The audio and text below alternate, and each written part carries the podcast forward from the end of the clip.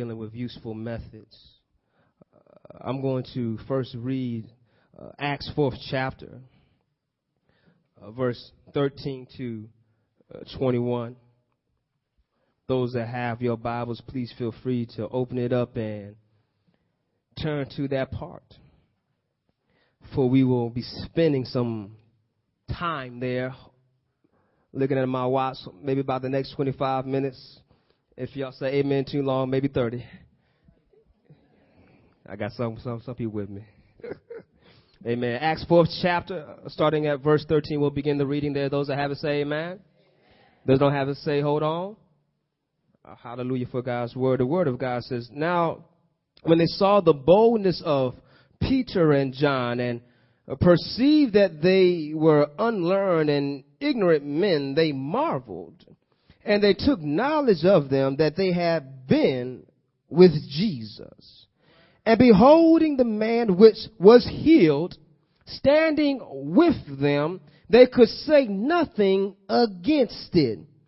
But when they had commanded them to go aside out of the council, they conferred among themselves, saying, What shall we do to these men? For that indeed a notable miracle have been done by them is manifest to all them that dwell in Jerusalem, and we cannot deny it.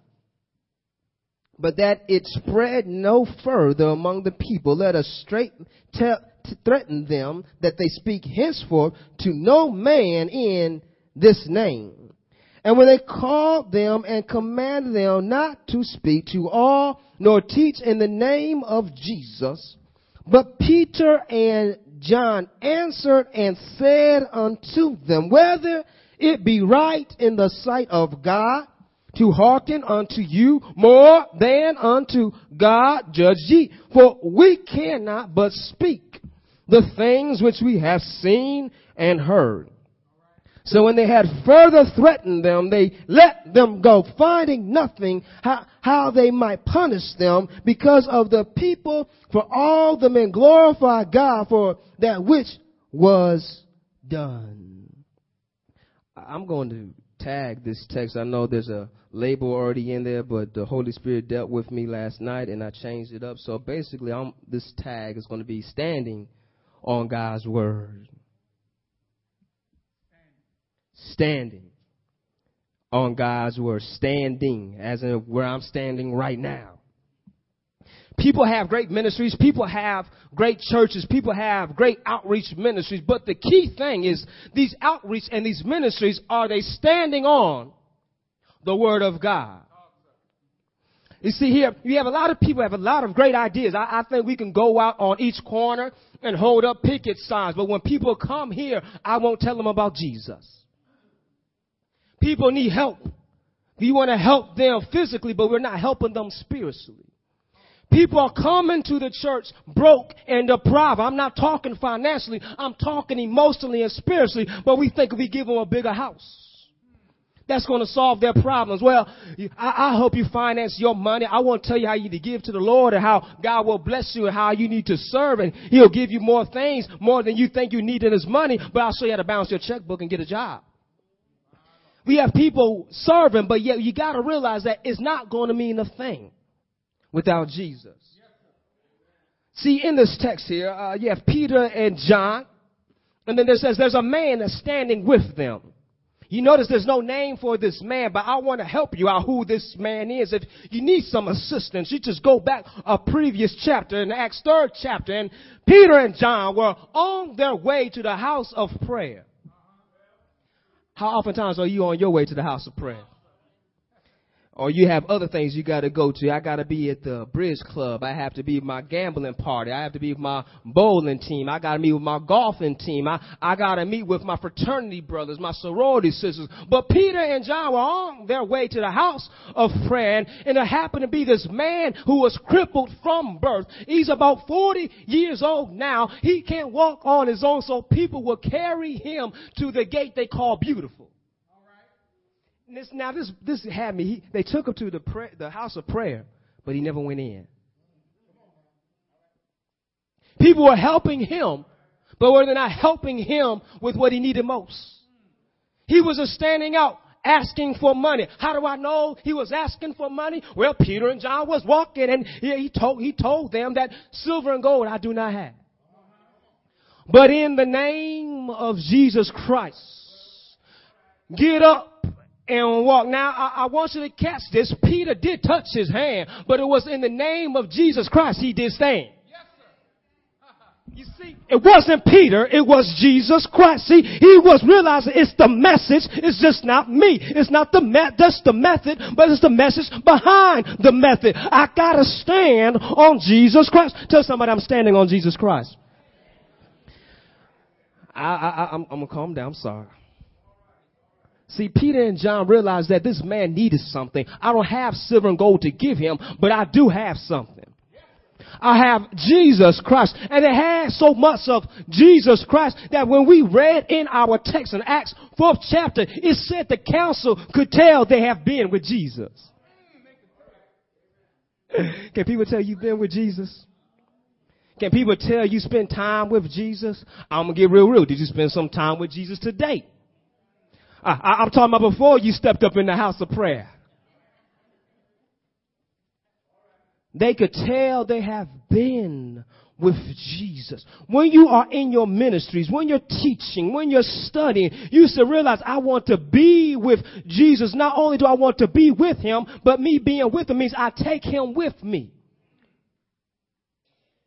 Peter and John was having Jesus all in their heart so much so they saw this man and said, look, I wish I, I, could give something to them or I have something to give. It's not silver and gold, but in the name of Jesus Christ, get up and walk. Now, cast this, cast this, cast this. When you want to do your ministry, you got to realize you have to share the good news with others. You have to share the good news with others. Peter and John were sharing the good news. Now, I know we say the good news and we say the word gospel, which is good news, but sometimes we don't make clear what the good news is. Yes, we say Jesus Christ. Yes, yes, that's the good news, but let's break it down for those who may not understand. Not only Jesus Christ, but yet Jesus Christ, He that was man, that came down, but was fully God and fully man. Yes, He did live. Yes, He did die. But guess what? He got up. See, see, we get so caught up, we forget he's not dead, he's alive. And so that's why Peter and John was able to say, in the name of Jesus, get up and walk, because he's alive. But is your ministry alive? Because Jesus not in it, it's dead. But Peter and John was alive with the ministry of Jesus. And it was so much this that they knew they had to share the gospel. But catch this, catch this, tell somebody catch this. Even when you share the gospel, people will come against you. So don't, don't get caught up about your ministry because you're sharing Jesus. Share Jesus. People will talk about you. Oh, it's not working, but I'm sharing Jesus. Peter and John were sharing Jesus and the council, the scholars, the Pharisees, the Sadducees, they were trying to stop them. Now, now, now, they were trying to stop the ministry, not because it wasn't productive, but they're trying to stop because they're talking about Jesus Christ. There's people that say, that's too offensive to say Jesus Christ. That's too offensive to say that I need to repent. That's two offenses for you to say I've done wrong in my life. Well, Peter and John said this. You go back to the third chapter, he says this. The reason why we talk about Jesus Christ, because he's the one you crucified. He's the one that rose again. He's the one that came for you to repent of your sins. John and Peter realized, I'm not going to be ashamed of the gospel of Jesus Christ. I don't care how you trying to stop me. I realize with God for me, who can't be against me? So I'm gonna share this with your ministries. You, you uh, as Zion, I'm gonna talk about Zion. I know Zion pretty well. I'm, I'm gonna talk about Zion. See, we have a lot of ministries, a lot of ministry leaders that pretty soon at the end of the year you're gonna be submitting your budget. But I'm gonna let you know a little secret. If Jesus not involved in your budget, you may not get a budget. Why is that? I want you to understand. It's not the budget that I'm looking at. I'm looking at where is Jesus in your ministry. If Jesus not in your ministry, it's not gonna make anybody get up and walk. Because why? The cripple, when he got up and walked, he ran into the church and shouted for joy. Have you ever been in a church you just want to shout for joy because what Jesus did in your life, but yet he would not have shout for joy if it wasn't for Peter and John? Guess what? You could be a Peter and a John. You could go to somebody and say, hey, I don't have any money, but in the name of Jesus, I can help you out. Where you need to go, I can help you out. You're moving into your house, I'll help you move into your house. You need me to tie your shoes, I'll tie your shoes. You want me to read you a book, I'll read you a book. There's so much you can do in showing the love of Jesus. Guess, guess this. Jesus Christ did the work. Peter just gave out his hand. Just give out your hand. But Jesus has the power. So think about it. Their ministry was being attacked. Not because of, of anything else, but because Jesus was in it. But since Jesus was in it, it could not be denied. Catch this, catch this. If your ministry seems as hitting rough edges, seems as getting to rough spots, and you just don't think you can make it, remember, if Jesus is still in it, who can come against you? Jesus was all up in it. I, I, I think y'all read along with me in Acts 4th chapter. You see here, they had to excuse themselves, the Sadducees. because they had to talk to each other, say, hey, uh, look, looking at, at verses 17, uh, 15 and 17. It says this, but when they had commanded them to go outside the council, they conferred among themselves. Why? Because they're trying to decide how they're going to solve this issue. Uh, uh, well, well, well, first of all, we can't stop them from talking because people are already talking. How are people already talking? They see the evidence of Jesus. The man got up and walked all over the place. So they said, look, look, look, how can we stop this? People have already seen the evidence, evidence. Now, catch this, catch this, catch this. Tell somebody, catch this. They could not say Jesus did not arise. Y'all quiet. Catch that historical fact. People try to say he did not rise again. They could not say, we can't tell him stop, he is not arise. They did not say that, did they? They said, how can we stop him from talking about it? You catch that? I think that's still going over their head, Pastor Whisker. They did not say that you're lying, you're lying, it's not true. They say, how can we stop him from talking about it? People at your workplace can't tell you Christ is not real. Why? Because just like Peter and John, they said, I cannot stop from telling somebody what I have seen and what I have heard. Now, now look at me right now. I want you to understand. You may be look, well, Pastor got it all together, but I want you to know, don't hate me because of my glory till you know my story.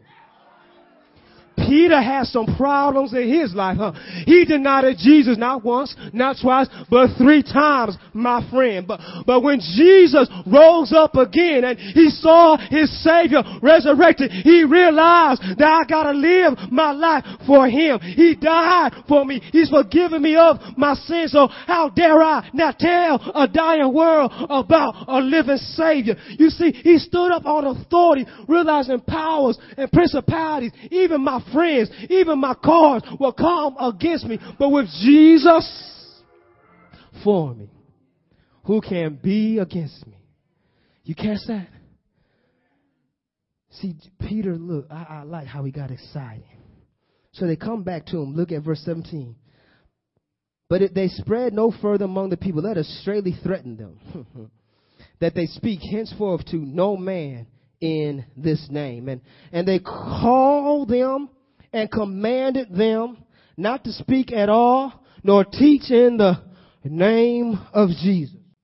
You may go to some workplace, they say, don't say that name Jesus, but they'll curse out your mom and your daddy, but you better not say Jesus. You go to school, they tell you don't pray in here, but they'll tell you say everything else, but they say don't say that name Jesus. You have, you have even teachers in the workplace that, that can get possibly fired for talking about Jesus, but I want you to understand, with Jesus for you. But Peter and John answered, and said unto them, Whether it be right in the sight of God to hearken unto you more than unto God, judge ye. I'm going to stop right there. I want you to understand that there's one judge. And who's that judge? That judge is God. Man will come against you and judge your ministry. But God will too judge your ministry. And He's going to judge is Jesus involved in your ministry? Did you go out to the poor and to the lame? Did you give out in my name? Or were you concerned about surrounding yourself and building yourself just to make yourself look good? Or were you concerned about lifting up Jesus? Because every name above all names is Jesus. Every knee shall bow, every tongue shall confess in Jesus because God gave him the name, not a name, but the name, the name above all names. And so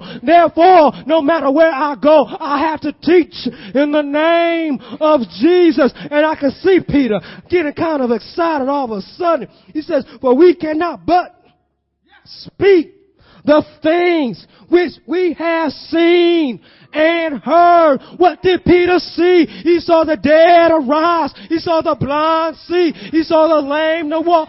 But most of all, most of all, he saw Jesus. He saw Jesus.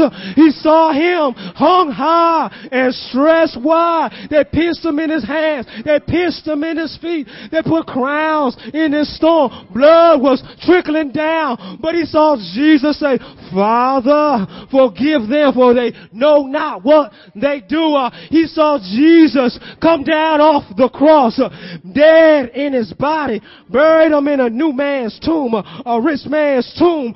But early, I said early, y'all, y'all understand early? Tell somebody early.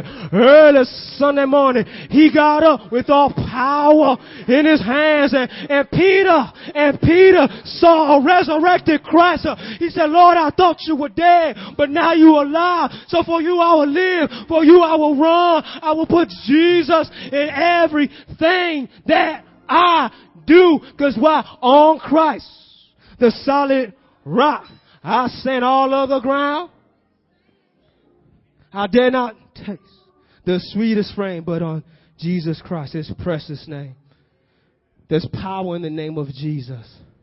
Let us never ever forget that it's all about Jesus in every method, in every ministry, in everything that we do, if Jesus is not involved in it, then we need to rethink it. How can we show the love of Christ? How can we tell someone who does not know Christ how to meet Christ? How, how, how can I continue to stand in the name? Wow, people will come against me, but yet they could not get them. You see that? They had no cause against them. Why? Because the truth. I'm glad that Jesus said, who the Son sets free is free indeed. They will come against you. They will push against you, but you have God for you. Who can be against you? I'm glad Ephesians 6 and 10 says, put on the whole armor of God, and all you need to do is just stand. Just stand on Christ. So when you stand for Him, God will fight your battles. God will increase your ministry. God will increase your life. But you have to be willing to stand on His word in opposition, in time of depression, time of oppression, you need to talk about Jesus. Because Jesus can lift you up. Jesus can push you forward. Jesus can open doors that no man can shut. And he can shut doors that no man can open. Jesus can fix your bank account. And yes, it may stay zero, but food's still coming at your door. Yes, it may be negative, but you still got a roof over your head. Yes, you may be negative, but food is in your refrigerator. I'm telling you, Jesus can make a way, but it's in the name of Jesus. I'm trying to stop. So I want you to think this now for your ministries. Think how Jesus impacted your life. Because if he's touched yours, there's probably somebody else you know that's going through something similar to what you're going through. And they don't need a car, they don't need some gold and no silver. They just need to hear about Jesus. And you can go tell them what you have seen and what you have heard. And maybe one day you might see them get up and shout because they have been redeemed by Jesus. I, I, I just want to close with this. Jesus is instantaneously. Peter reached out his hand to a lame man, And it said a lame man got up and walked. But I want you to understand, they didn't say he just got up and walked, said he jumped up. And not did he just only jumped up, he ran through the beautiful gates into the house and telling everybody what God has done for him. Now we know people have gone through surgery, how they have to go through physical therapy, how they have to be exercised and build build up their muscles. This man's been crippled since birth. Since birth. But yet Jesus gave him the strength of a man of 40 years old at one touch. All in the power of the name of Jesus. In our ministries, we, we should never forget the power in the name of Jesus. Let us not dilute it. Let us not negate it. But let's realize there's power in that name. There's power in the name. Jesus. Every head bowed, every eyes closed. If you believe Jesus died on the cross for your sins and rose again on the third day, you shall be saved. And if you pray this prayer, we look forward from hearing from you. Please leave us a comment or you can email us, and we'll be happy to follow up with you and discipling you. May the Lord Jesus bless you real good.